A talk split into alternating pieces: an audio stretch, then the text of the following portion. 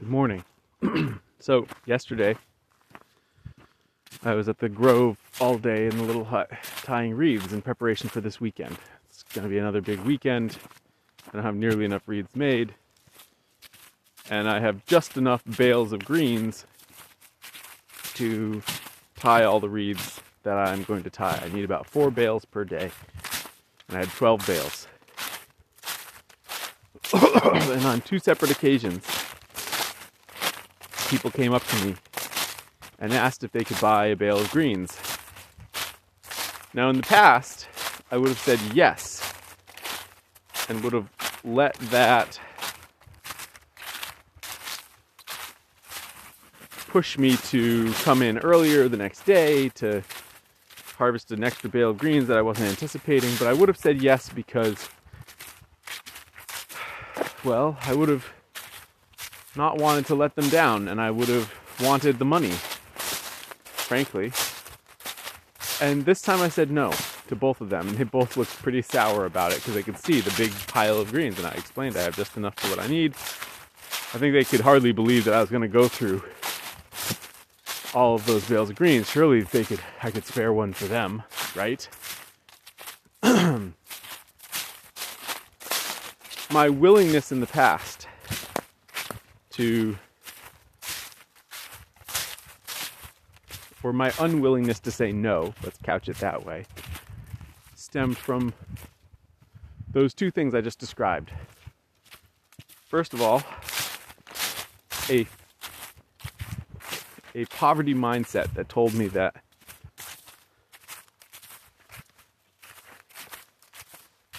money from the bale of greens now as a certain thing was better than six or seven times the amount of money that I could get if I made reeds with it instead. Eh, more like five times. If I made reeds with no six or seven, depending on the size of the, the reeds that I made. So, but you know that was uncertain, and here we are now. I should say yes to this person and then inconvenience my life for the sake of this extra, relatively small amount of money. And as I've begun to earn more money, it was like I reached a threshold. A switch flipped in my head where instead of thinking, I'm going to say yes to anything that anybody wants because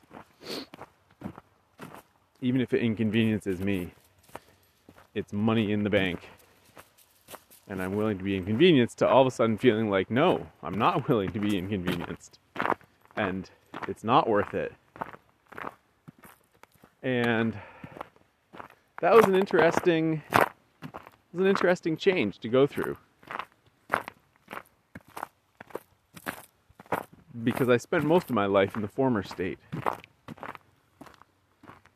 Now, curiously enough, there were, there have been lots of things that I've decided not to do for money, right? I mean, the reason why I was making not much money was because I didn't even consider jobs that I felt I wouldn't like, but that would have made me more money. They weren't even on the table. So, ironically, this place of want was of my own doing and came from feeling like I was okay with having less so long as it was on my own terms. And let me tell you, that only gets you so far. It's a trap either way. And it's a trap you work your way out of either way. And you can end up in a place of having less and saying no to situations like that, even though uh, it's not the right thing to say yes, simply because you having for reasons of what you want your life to be, having decided I'm not going to do these other things, you now find yourself needing to say yes in circumstances where you would rather say no, simply because you've said no so many times that you've got to say yes at some point.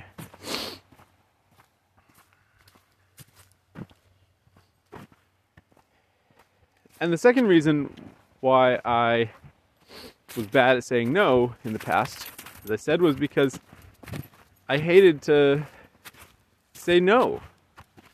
I wanted to be able to, well, see, I'm phrasing it this way. I didn't want to be disagreeable. I'm not a disagreeable person. And I don't like saying no. and it took me a while to not only to learn how to say no, but also to get comfortable with the reasons why I would say no, which is essentially is valuing my life over someone else's life. Right? When these women came and asked me for a bale of greens and I said no, I didn't have a good solution for them. There wasn't someone else I could point them towards. I did one of them I said, "Is there anything else I could?" I said, "Well, you could go cut down a really big tree and it's 40 bucks because they're flat rate and then you can cut all the greens off of it." She said, "I'm not prepared to do that with my time." And I said, "I'm really sorry. I don't have anything for you." Right? But essentially what what I'm saying when I'm saying no to them is that the money that you're offering me in this moment is not worth inconveniencing my life by the whatever 30 minutes 15 minutes it would take 15 to 30 minutes it would take for me to go cut a new one. And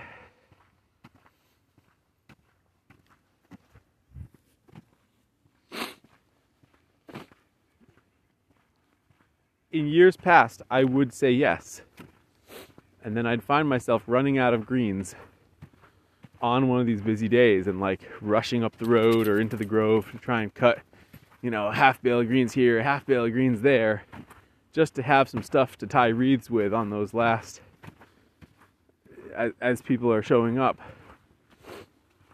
Say on a Sunday morning, I'd I'd have used up all my greens on Saturday and I wouldn't have enough. And so part of maturing and understanding more what it takes to where the where the low hanging fruit is in actually getting the business to be more efficient. One of them is don't do that. Be a professional. Show up with the right materials to do your thing all day long and to take maximum advantage of the people who you know are going to show up wanting wreaths.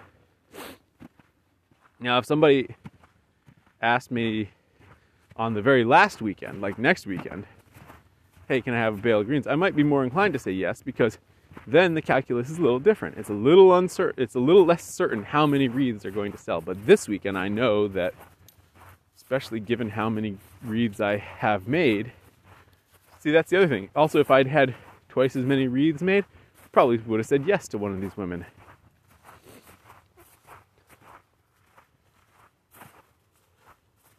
But I knew that I was going to need to be tying reeds all day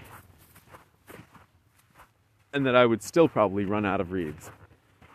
And I certainly didn't want to run out of the ability to get reeds because I'd run out of greens.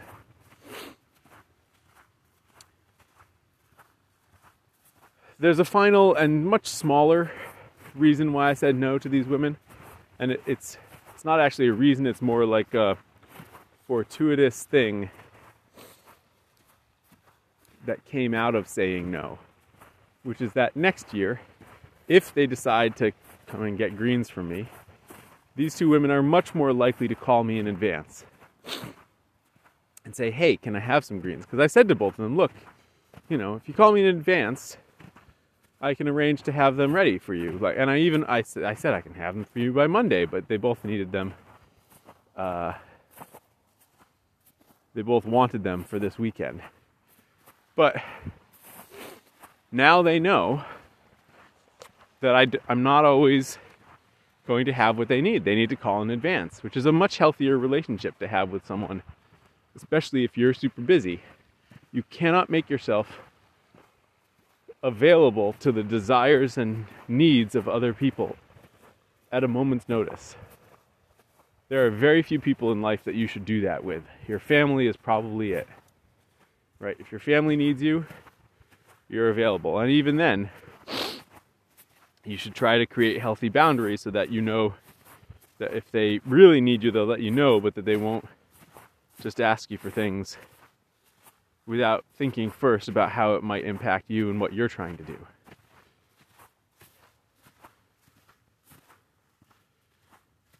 Why should we let customers do that to us as well? Now, if you're super poor and you just need money, then to some extent you bend over backwards to say yes to things. But that doesn't lead to a good long term dynamic. I don't remember either of these women, but it's quite possible that last year or the year before they showed up, similar thing, and I hemmed and hawed and said, okay. And that gave them the sense of, oh, that works. You know, one of them was really kind of dragging her heels, I'm sure, hoping that I was going to change my mind.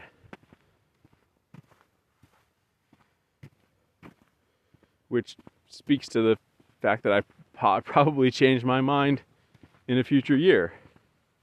In a uh, sorry, in a in a year past. So saying no when it establishes a proper boundary of respect of the other person's time, of your time, but it demands respect from the other person of your time, is also a good side benefit. I wouldn't say that that should be the only reason you should do it, obviously. If you could do it and you're just saying no because the other person didn't show you enough respect, you need to look at yourself and get off your high horse. But it does set you up for a better dynamic going forward. This is a hard thing to do. Like I said, I've, I've been bad at saying no.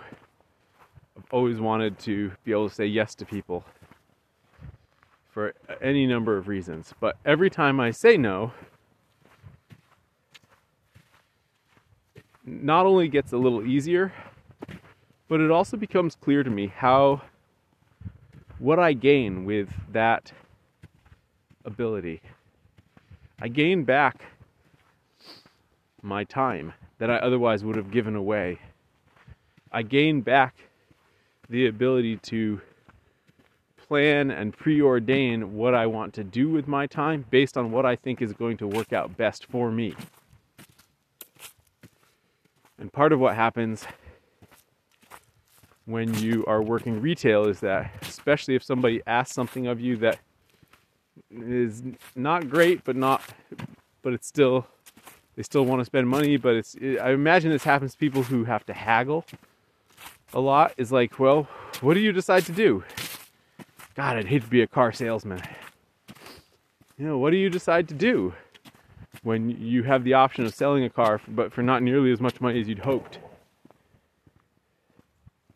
Do you say yes? And if you do say yes, there are all of these same dynamics going on, except for the fact that it's not a recurring thing. But, you know, you're essentially, it's money out of your pocket. If you say yes, on the other hand, a sale is a sale, and so I think it, a lot depends on the circumstances surrounding the situation. But I will say, having no in your repertoire has proven to be invaluable for me. I'm so happy I said no. It makes me so calm going into this weekend. and it's shocking to me how quickly it's water under the bridge. There's no second guessing that decision on my part. It's just very clear as soon as I said no that, oh, of course I'm saying no. And yet you can be so tempted in the moment to say yes and throw everything that you've planned out of whack. Thank you for listening. Talk tomorrow.